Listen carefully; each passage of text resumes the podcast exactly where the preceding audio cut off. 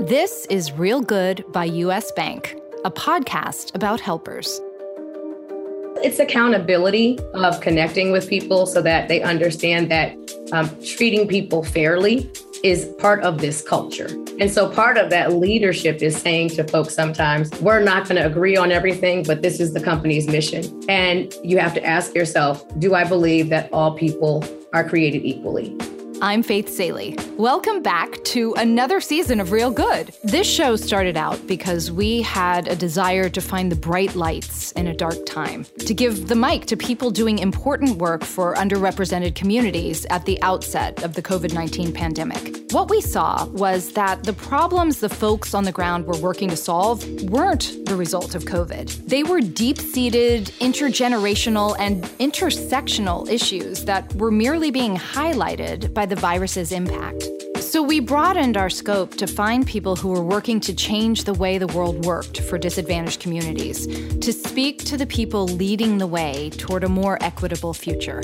I don't think many of us thought we'd still be in the midst of a pandemic right now. As we're recording this, COVID numbers are on the way down in the US, but we're on the downside of a spike even bigger than anything we saw in 2020 or 2021. Sometimes hope can feel like a hard thing to come by these days. But if you seek out the helpers, it's hard not to feel like where we're going is better than where we came from. Let's hear their stories.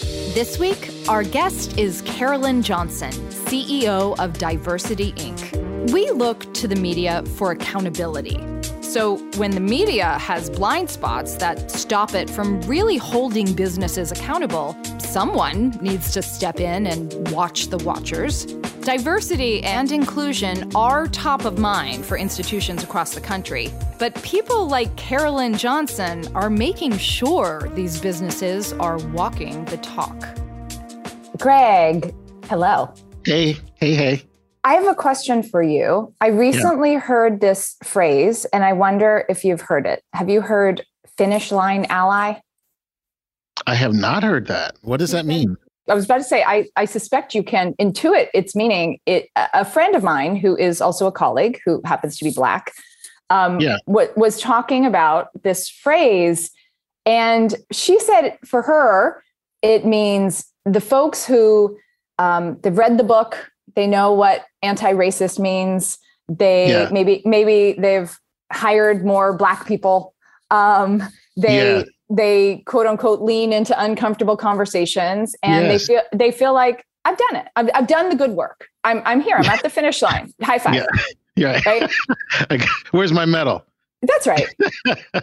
and I really like the phrase because yeah. It, it, and I wanted to run it by you because it reminds me of what you're constantly doing. Like there there isn't really a finish line. You know you no. you you are investing you're asking questions. And in light of, of what we'll be talking about today with with carolyn johnson the ceo yeah. of diversity inc diversity is like the starting point right? Yeah. I mean there, there is no destination in in any of this work right? It the great part about it is actually the journey and the doing of the work there is no finish line, you know, and that that's kind of the point of it all, right? We're always sort of a a, a nation of in, imperfections and organizations that are imperfect and that are, and that's the reason we do the work, so that we can continue to, to get better, um, have better results, produce better relationships, have more vibrant and vital communities. All of this is a journey. Um, so I don't see a, a finish line. Faith. I'm, there was a really fun place to start this conversation, actually. Yeah. And when we think of finish lines, we think of like celebration, right? Yeah. Like I'm done. Like I, you know, like I did what I'm supposed to and I can like go chill and do like, no, there's no popping of champagne here. Like there's too much history and there's too much to be done and there is no finish line. There's no celebration. There's no, there's no medals that come with this work. Right. And, and yet there is a sense of accomplishment and, and pride and joy along the way. Um, which sure. you and I have talked about. Like you you have things to celebrate even as you look into the distance. And that's hard. Like that word celebrate is hard for me because there's far more struggle in this work than there are, you know, moments of what I would call celebration, right? Yeah.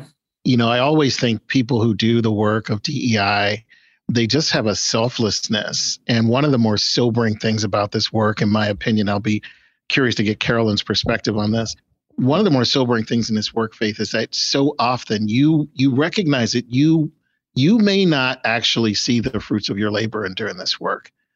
I think that's what was so interesting about the generations that came before it is they did it for us and we're doing it for the next generation. And if you do this work, you recognize from day one that it ain't about you. Yeah, we're going to talk today about the Building Black Wealth Insights research that US Bank did.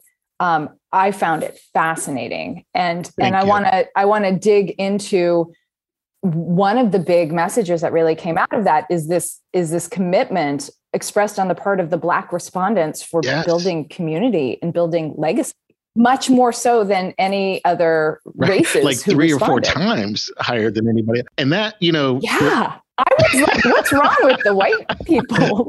But but it's it's really not a question because white people don't have to think in terms of building legacy and community because we all just kind of got born into it, right? We it's it's not a labor in the well you way. know because i think i've said it on the show once before like one of my favorite phrases is from maya angelou who said you know i i come as one but i stand as 10000 and anybody who has a deep mm-hmm. appreciation mm. for you know black culture and has that lived experience understand that we don't do it for ourselves like there's so many people who have sacrificed to put us in these positions we just innately have this sense of community right? We clap for each other when mm-hmm. one of us has made it, when one of us has had success in corporate America. That's both the that's both the gift and the curse, right? Like when you've had some success, yes, you've achieved mm-hmm. it, but mm-hmm. then there's a different level of responsibility because you're representing not only yourself but an entire community, and that can sometimes be a burden um, for people. And so that was not a surprise for me at all. And there were there were a couple of things that were a surprise for me in the study, and I know we'll talk about that. But that one was one that I think, of all of the insights, I think that was by far the most important and heartwarming. Yeah. Um, talking about success, uh, let's let's bring Carolyn yes. Johnson mm-hmm. into this conversation. All glorious, powerful, four foot ten inches of her. is that right, Carolyn? Yes, it is. I've finally stopped lying on my driver's license renewals. I am 4'10. Yeah, but you, the power packed into those inches and the inspiration. Um, thank you for joining us, Carolyn. You are you're quite a multi hyphenate. You you sit on a bunch of boards. You're affiliated with. Uh, I can't keep track of the educational institutions and the titles you have. And P.S. You're a CEO. Um, so it's it's not such a simple question to answer, but for our listeners, what do you say you do? Who are you? What do you do? Wow. So, um, first, before I answer that question, uh, Faith, thank you so much for inviting me um, uh, by way of an invitation um, from Greg Cunningham. Thank you for inviting me to participate in today's conversation. Um, who I am, um, I, I, think about something that I read in one of Angela Rye's um, recent newsletters and we and so i'm stealing from her in this moment great artists steal yes. yes sometimes we start the we start that answer by you know running down a list of accolades but um, the things that i'm most proud of that make um, that make me the person that i am um, i'm a mother of two um, two fabulous little people um, who who don't take my energy but give me the energy mm. that i mm. need um, I'm a wife of, of, next year. Next year will be 15 years. My husband is a civil servant. He's a deputy chief. Um, I'm a daughter. Um, I am a womanist. I am a friend. I am a I'm a niece, um, and I happened to along the way choose to be a CEO. Um, but it is all of those things that put me in a position to even be able to do this job every day, and it is not the other way around. How would you describe what you do when it comes to your job? While, while there are so many moving parts, what I do is quite simple. And that is using data, make sure that people understand understand that there are um, desperate inequalities in this system that we all operate in, whether we work in it, whether we live in it, whether we learn in it. Um, consequences and access to opportunity are very different uh, depending on um, many different dimensions of diversity, and we'll get into that. And so, what I do is using data make those those issues very clear, so that organizations that actually have a desire, appetite, or backbone to do something about it have the information they need to do it. We should say your title is CEO of Diversity Inc. Yeah, uh, CEO of Diversity Inc. and executive editor. That is correct. A more uh, specific um, description of what I do is Diversity Inc.'s most known um, um, effort is the Diversity Inc. Top 50 Companies survey. It's an annual survey. Uh, 2021 is, has been 20 years since we have been running this assessment. And um, everybody's talking about making a list, but a couple of things I want to point out about ours. It's company submitted data, it is not employee sentiment. This is not about right after a group of people got a raise, they feel great about the company that they work for. This is companies and their leaders specifically making a decision to disclose very uh, private data that they don't typically share with other organizations with us in the following areas. Uh, we look at leadership accountability, we look at human capital diversity metrics, but not just how many Black people do you have, how many Latinos are working for you, um, how many people in your organization disclosed their orientation or that they have a disability or that they served this country proudly. Um, we're, we're looking at it at levels. So, what does your board of directors look like from a gender, ethnicity, um, and also other dimensions of diversity perspective? Top 10 highest paid in your company, because we all know that's telling. And then, how are you moving people into and through the, the, the pipeline to eventually be in a position where, if they choose to, um, they can be in the C suite? Uh, we look at supplier diversity, we look at philanthropy, talent development, and workplace practices. So companies are making a decision to disclose data in those areas and have Diversity Inc. be their third party validator as to what best in class looks like and what opportunities they have. Carolyn, is that an opt in? Uh, is is it the, the, the companies who I would presume that the companies who feel like they are making strides are the ones who are like, hey, check out our data. Where do we stand?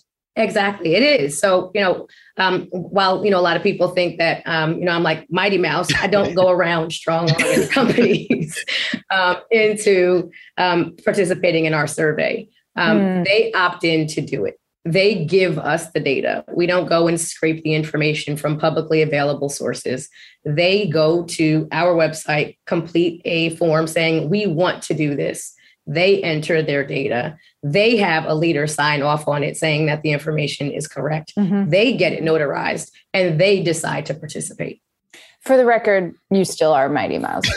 Um, and, and, also, and also for the record, uh, US Bank in 2021 went from number 40 on a list of top 50 to yes. Greg, number what? 18, 18, I think. Got right? It. You know, yes. the, the number is less important, um, Faith, than what I think it said for us as an organization is we actually are making some progress. Right. Yeah. We're actually doing some things right. It's not, again, back to where we started this conversation. There's no celebrations happening here. Like we're not celebrating anything, right? There's still a ton of work mm. to do. And I think at least for us, participating in the Diversity Inc. Um, uh, survey each year is our way of assessing not only where are we making progress, but where do we still have gaps? Yep. Like that's why it's important, Faith. It's like because it will it will actually indicate to you where you still have opportunities, where you're still falling short, and how do you. And so, you know, as you start that that that process, understanding what is your north star, what's your aspirations, and then using Diversity Inc. as that third party validator, as Carolyn said, it really helps you close those disparities and close those gaps. It's really for those people who really want to do the work.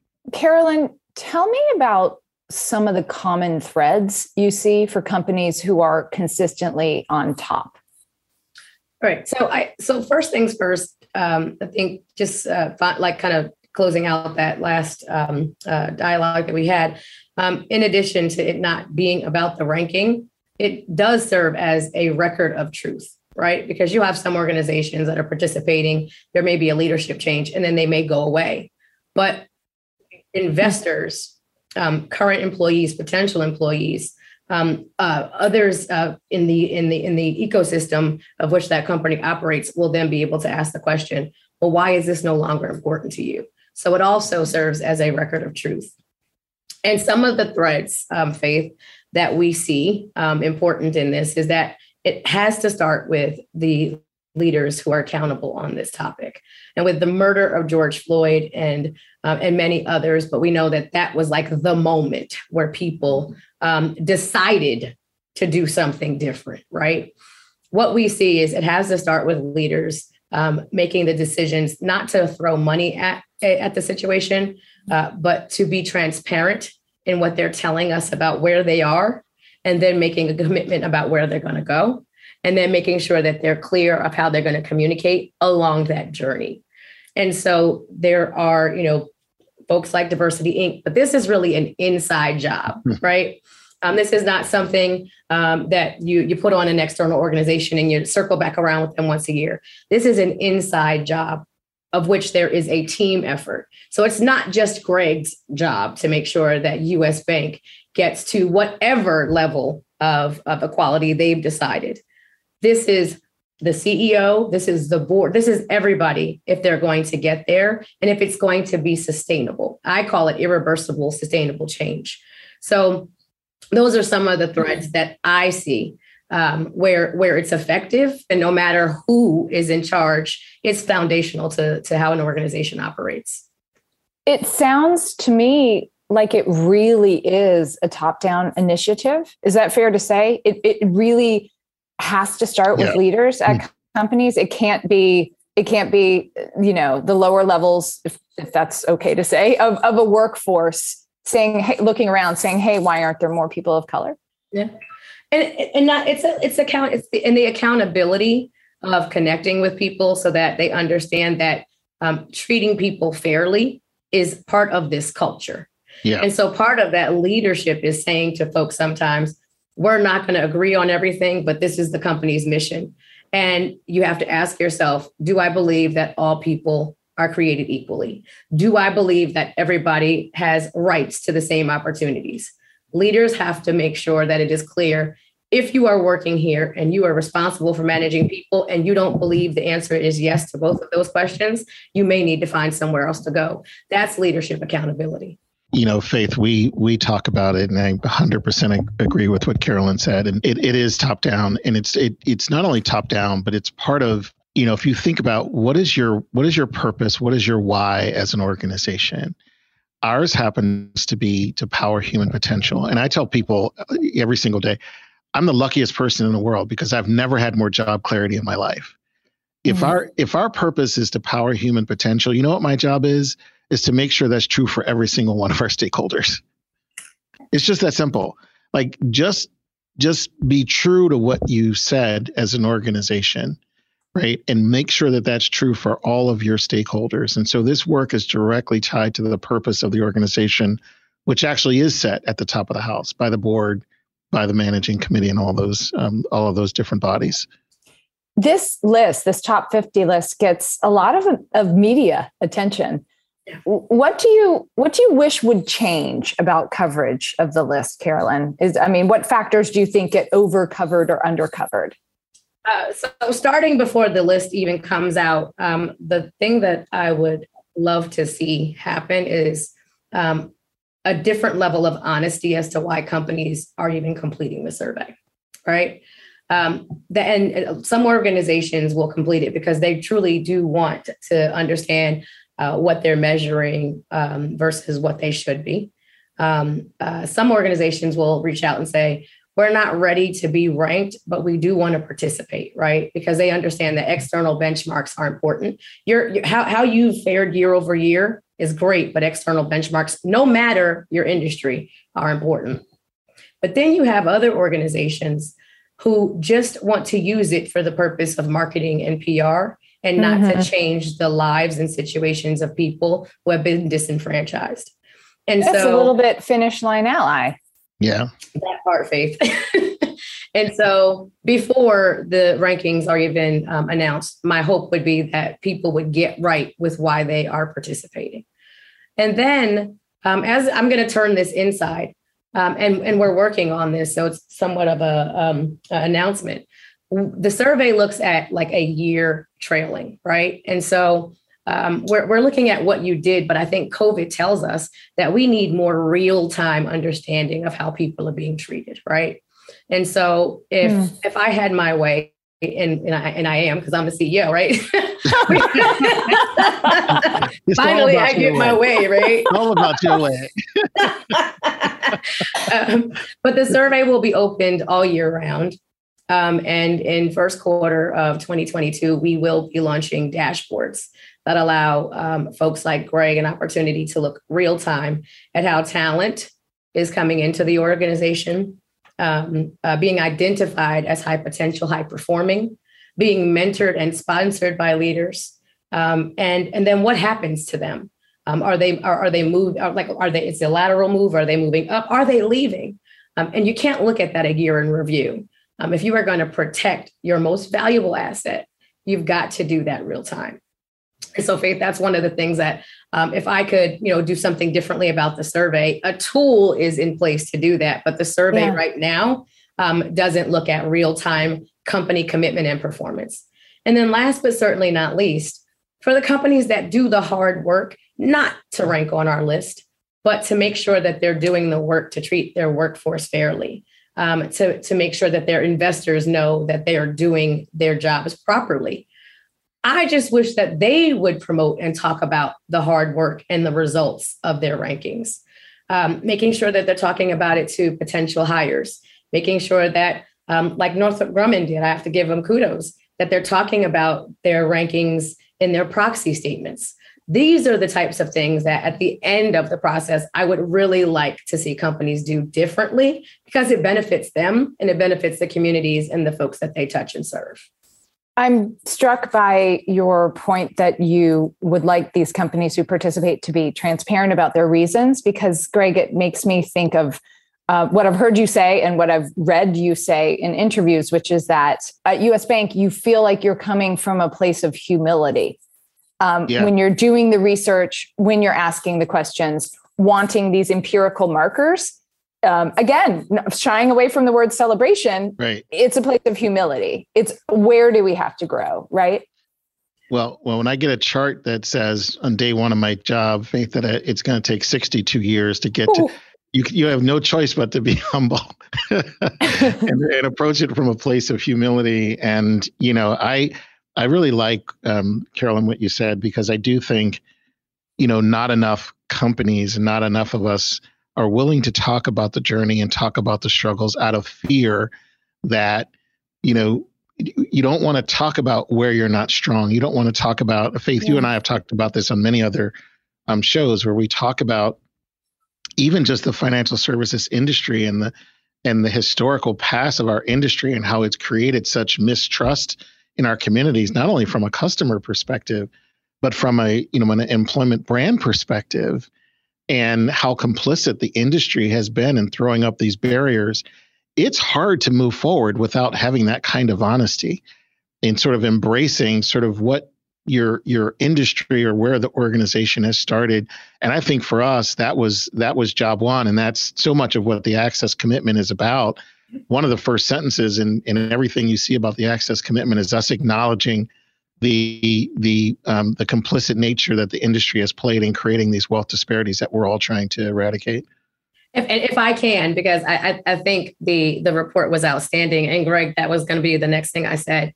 I mean, you cannot be uh, part of the solution without first acknowledging um, yeah. acknowledging the problem and acknowledging not your role, you, Greg, but um, mm-hmm. as an industry, um, what your role is in in in why how we got here, so that people will have a different type of trust and how you're going to be um, supportive and how your advisors will help us get to the next level. And it and it clearly says we must start by acknowledging the financials that financial institutions played a historical role in creating and sustaining gaps in wealth by race mm-hmm. and ethnicity.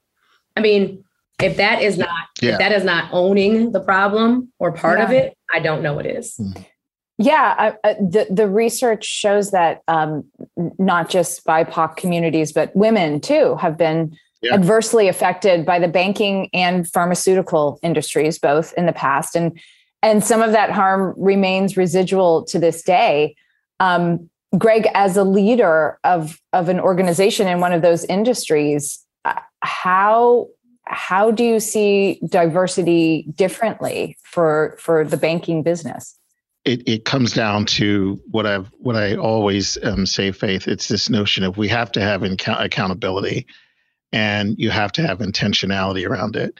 For us, that means you know DEI doesn't become a program; it's a leadership expectation for everybody in the company, which is why it's on everybody's performance review which is why it's part of the performance um, of all of our managing, all of my peers on the managing committee um, are evaluated based on their not only their financial objectives but also their DEI goals. So there has to be a different level of accountability, faith, and then you have to have some intentionality around it. This work requires a great deal of stamina and courage. And so you have to begin to make some different decisions on talent. You know, as a leader, you ha- actually have to, and I don't even consider it taking a chance on people. You just have to make some different decisions about when you're making hiring decisions and promotion decisions.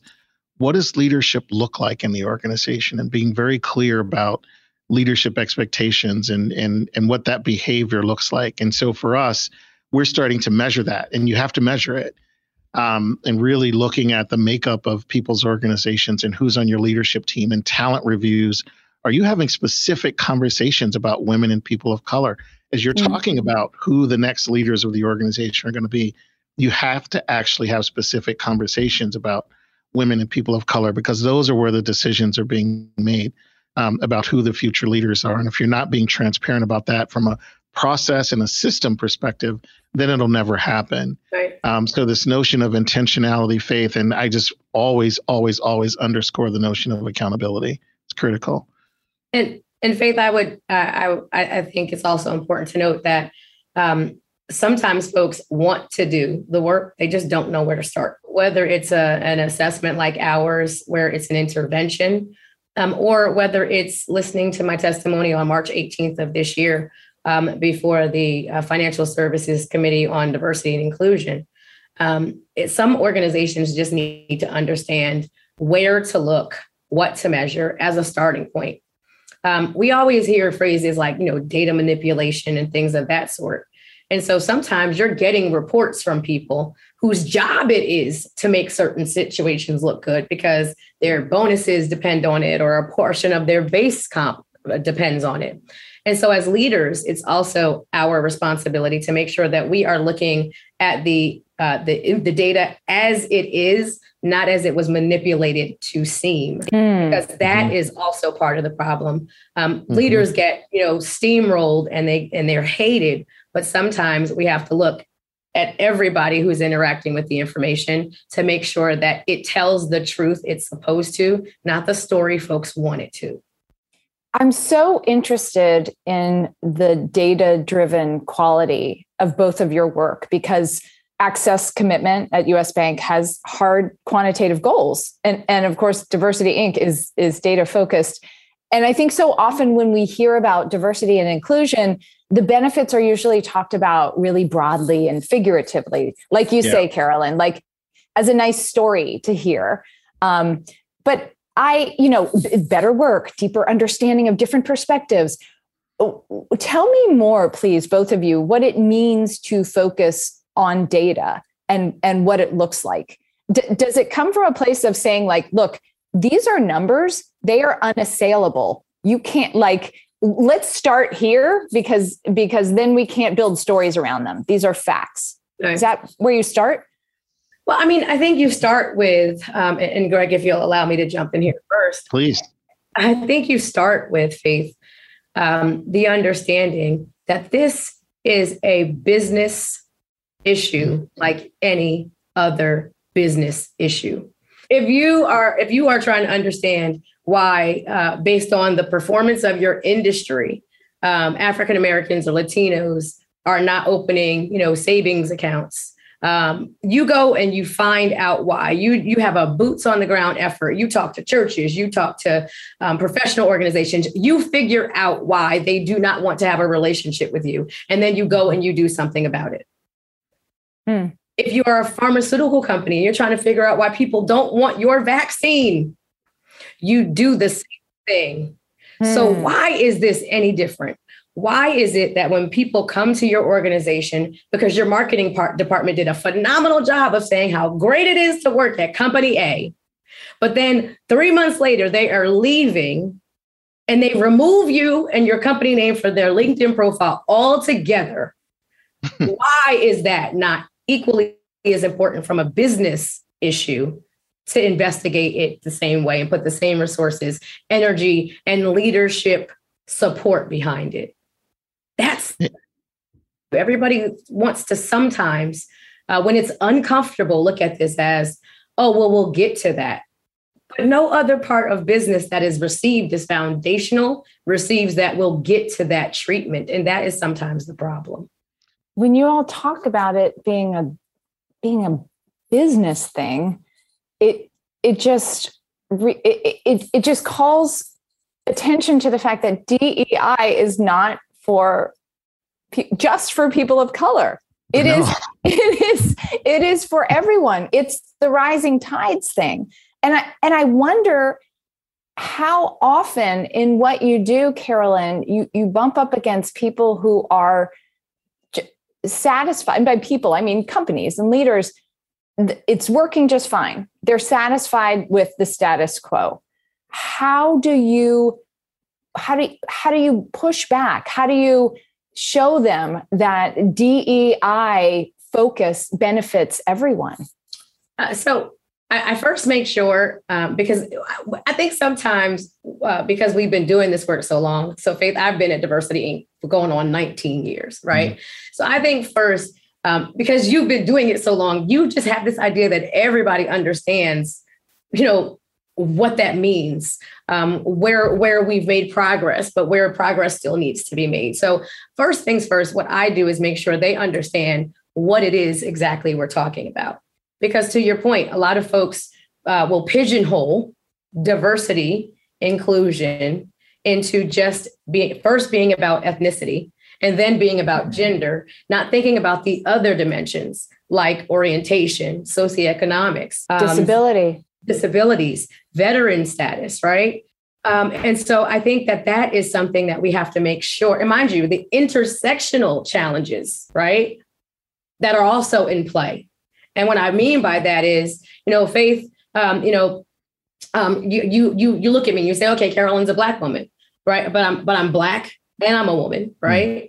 Um, and then there could be so many other things about me that you cannot tell by looking at me but when I'm in a work situation or a class situation or a community situation, it's one more thing that is used to hold me back, preventing me from taking advantages or having access to the opportunities I deserve. Right. So I think first we have to make sure that we educate people. Right. And this is not for everybody to do. I'm not saying, Faith, go have this conversation.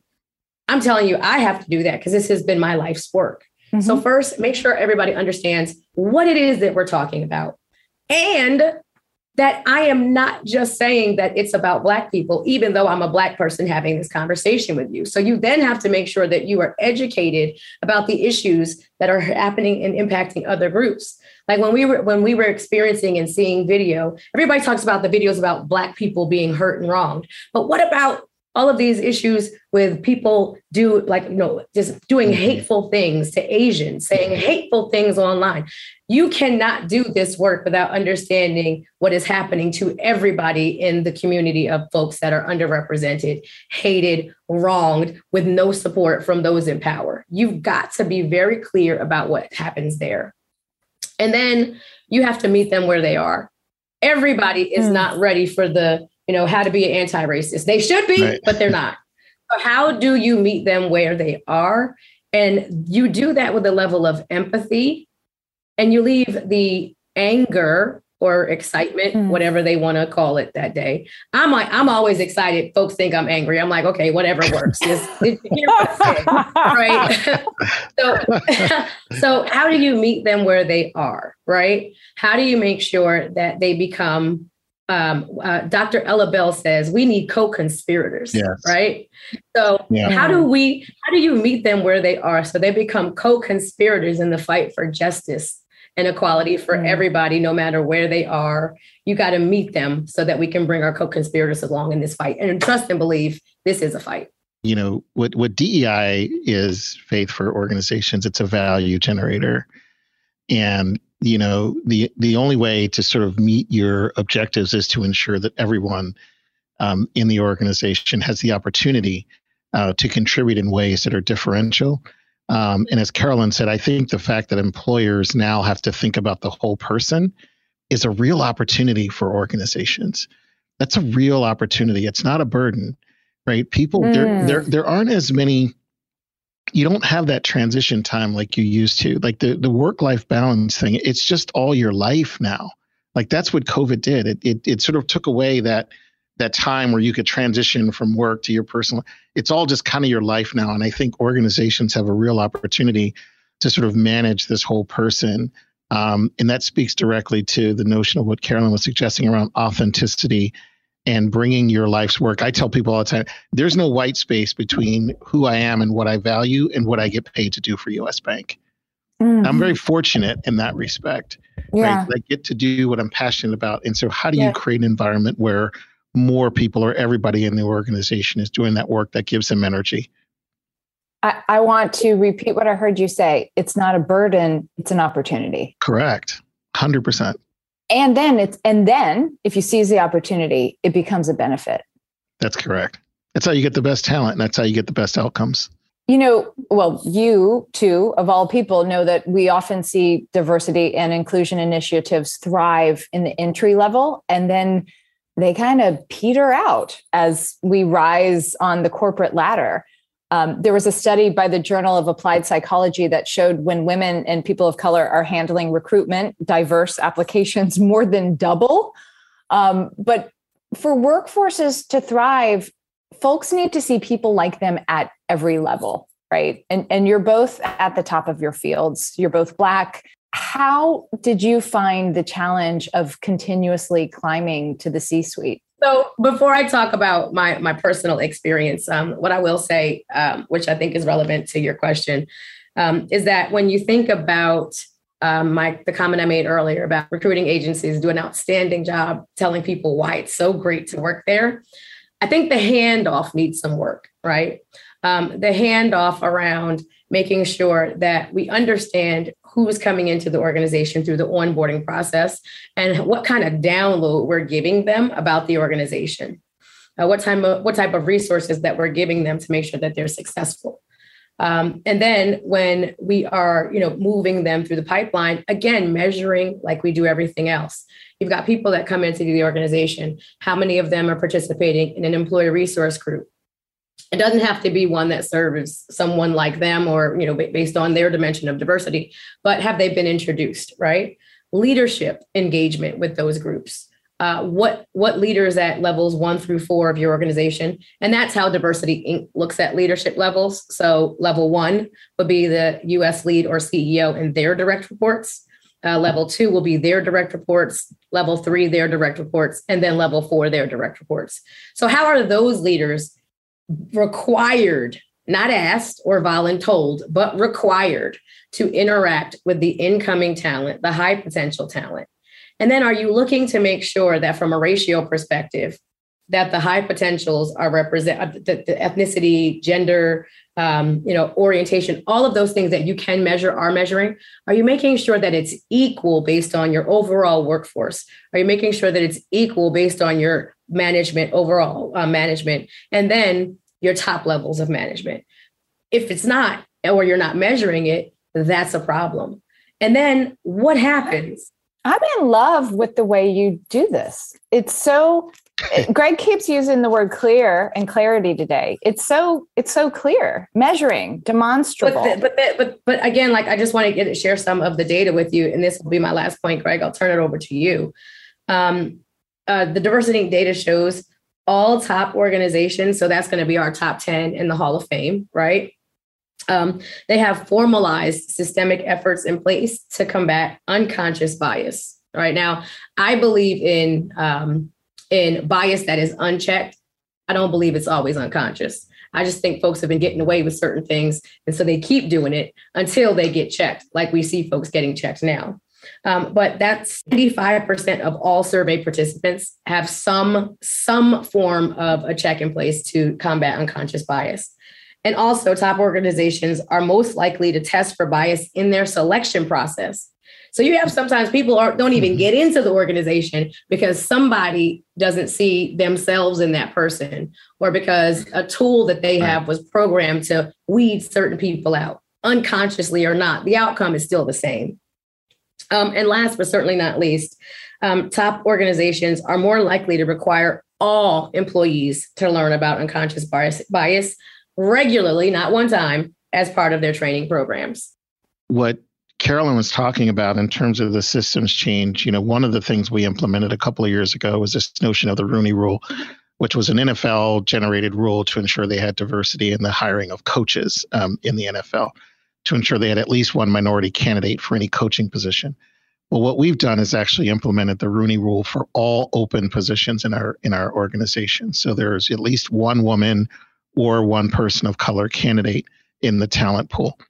Um, and in addition to that, having diverse interview panels. So, to Carolyn's point, it can't just be up to the hiring manager that's got bias. There needs to be a, a selection of people who are actually helping to inform that decision so you can you know uh, reduce the, the bias and then you know mandatory training is always important plays a role we have mandatory unconscious bias and cultural identity training but I think the thing I wanted to really stress um, in this part of it is to think development and talent development is so crucial. Um, your point, Faith, was about there's al- there's always more diversity at the bottom of any organization, mm-hmm. right? And you you you you find this this this talent cliff that happens as you move up. One of the ways that companies have to address this is to ensure that there are very intentional development plans for all people, but particularly for women and people of color that are coming up through the organization. And so we actually measure that and it's actually input in the system. And so making sure that there are very clear development plans for all your employees, and particularly for women and people of color, brings visibility, intentionality, and to our favorite word today, clarity around what you are doing as a leader to develop every single person on your team. And this notion of inclusion becomes a um, it becomes a cultural evolution because you can't just hire your way to inclusion and too hmm. many companies want to buy the talent and just hire, you know, people so that they can get their numbers up. The cultural change happens when you're developing and grooming and women and people of color are growing and ascending in your organization into decision making positions. So I think, and that's a slower burn. And that takes us way back to the original point we were making when Carolyn said too many companies are interested in what their rank is on the list and sort of getting a number or getting a rank the slower burn and the real change actually takes takes longer, which is why I'll end where I be- began and say it's not about a destination. The work is in the journey, and that's how you change outcomes. You know, Carolyn, you so fully embody your position as as leader and CEO. And I was really interested to read an interview in which you talked about uh, the moment when the founder of Diversity Inc., Luke Visconti, let you know he was you know, making you his legacy, wanted you to take over and be CEO, and that you had a feeling of maybe a little fear, maybe, maybe not being hmm. ready. I'm still standing here scared. So listen, that don't just play. no. I love that you just said that. I feel like Greg and I talk about that all the time. That real yeah. leadership is yeah. always about the strength of vulnerability. Yeah. Yeah. I, I, I, unfortunately, um, Arne Sorenson, um, who was the CEO of Marriott, he passed um, in, in, in uh, 2020 earlier this year. Um, but one of the th- one of the conversations that I had with him, uh, which Greg, which is why I love, um, you know, t- you know, powering, you know, he, he, the purpose and human potential. I love that because um, I didn't realize it in 2010, Faith, when Luke said that to me, right? Um, but I realize now I actually, it doesn't matter the title, right? I'm getting, and I know people say, well, yeah, you have the title, so you could say it doesn't matter. Fine, I hear mm-hmm. you, I get that. Mm-hmm. Um, but I can say that even before I was told that I was going to, um, you know, that I was being, uh, that he wanted me to be this, his successor, I mean, think about that. Just like put a, a pause there for a second. How mm-hmm. often does a young Black person get an opportunity to have the keys to this kind of kingdom, if you will, handed to them? You've got a lot of businesses that are founded by Black people. They have to build their own. Nobody is handing over the way mm-hmm. Luke did um, with me. And I'll, I'll always be grateful. Luke, Luke is, is super cool. He's a dope dude. Um, but at that time, I was because it was so clear to me what was what was possible. I wasn't worried about the title because I could see the progress, right? And I could see how my role um, in the work that Diversity Inc. was doing, is doing, was moving that forward. And in some cases, putting us in a position where while some things will go backwards, there's a place we will never go back to again. And title aside, I had every opportunity to be part of that work. So when he said that to me, you know, and this is retrospect because I was not, you know, I, I, I wasn't thinking like this then. Um, but sometimes when you have an opportunity to pause and look back, you know, the Sankofa concept, understand where you were to know where you're going. Um, that that in that moment, then to now, I really do get and understand uh, what he was trying to do, why he chose me, um, uh, why he continues to choose me every day because he could fire me at any second. okay, uh, he's too smart for that. And so, and, right. and so, yeah, I it, um, it, that was just like a moment for me where I was like, oh my god, me? Like, why me? I don't think I could do this. He, those are some huge shoes. Those were some yeah. huge shoes to fill. Thank you both for your stamina. I have basically one more question. I just want to be really respectful of your time because y- y- y'all have companies to run. We've talked some about this Building Black Wealth Insight survey. I, I must have read it four times. It's so interesting. And there's so much there to talk about. But one thing that jumps out is that the majority of the Black Americans you spoke mm-hmm. to feel like their situation, their financial situation, is getting better. Yeah. That it's that it's better than pre-pandemic.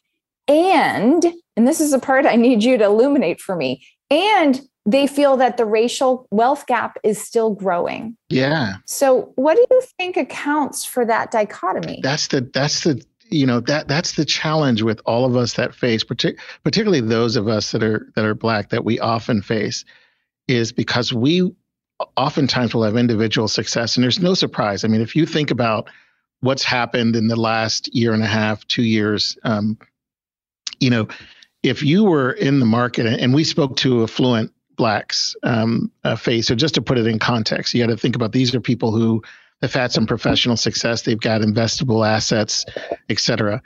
If you've invested in the market in the last two years or so, you've done well. You you've actually done really well. And you know, for many professional um, Black Americans who maybe have made a job change, there's a premium for Black talent. So many people have changed jobs, got promotions, new. So for that small piece of the population, you can understand why they're saying, I'm actually doing better off than I was financially than I was prior to the pandemic. However, I recognize that the systemic issues still exist. And I actually don't think that they're going to go away. What they told us mm. was hmm. that they don't think that there's going to be much change in the racial wealth gap by 2030 because the systems hasn't changed. Yeah, I got promoted. I now report to the CEO. I'm in the C suite of my organization but have the systems change for the people that I care about in my community. And I understand that I play a role in that and I have a responsibility for it. And so, although I'm in a better place, my community definitely isn't in a better place. And I may be optimistic, and I'm hopeful, but for most of the respondents, they've said in the next, you know, almost 10 years, they don't see that changing. And that was a bit of a surprise to me. And um, yeah. I happen to be more of an optimist because I think so much of us are doing doing the work, and particularly here in Minneapolis, which I can speak to, I think I'm seeing you know different coalitions and collaborations um, happening between community and business. Um, and I think what the what the study is illuminating is a real concern on the part of um, the Black community, particularly the affluent Black community, that it's not about them, it's about the community, and their concern is will they be able to leave generational wealth? You know, I don't I don't quote Tiffany Haddish often, but she did get it right when she said her fiance, you know, don't buy me a ring, buy me a building, you know, that I can actually give, that I can pass on to the next generation. I think that's what people care about. And that's what the study is essentially telling us. I might be doing fine, but my community isn't. And I feel a real mm. tug and a responsibility to do something about that. Uh, look, I learned in this conversation that we we don't celebrate. Um, Carolyn, you said it's it's it is right to pause and be proud. Um, but but to keep going on. And uh, I I am really really lucky. I, I I get to do my little part in, in running this race beside you all. And uh, and and thank you. Thank you both. Thank you Faith. Thank you Carolyn. Thank you both. This was awesome Thanks so much for listening to Real Good by US Bank. If you like what you heard, listen and subscribe wherever you get your podcasts. See you next week.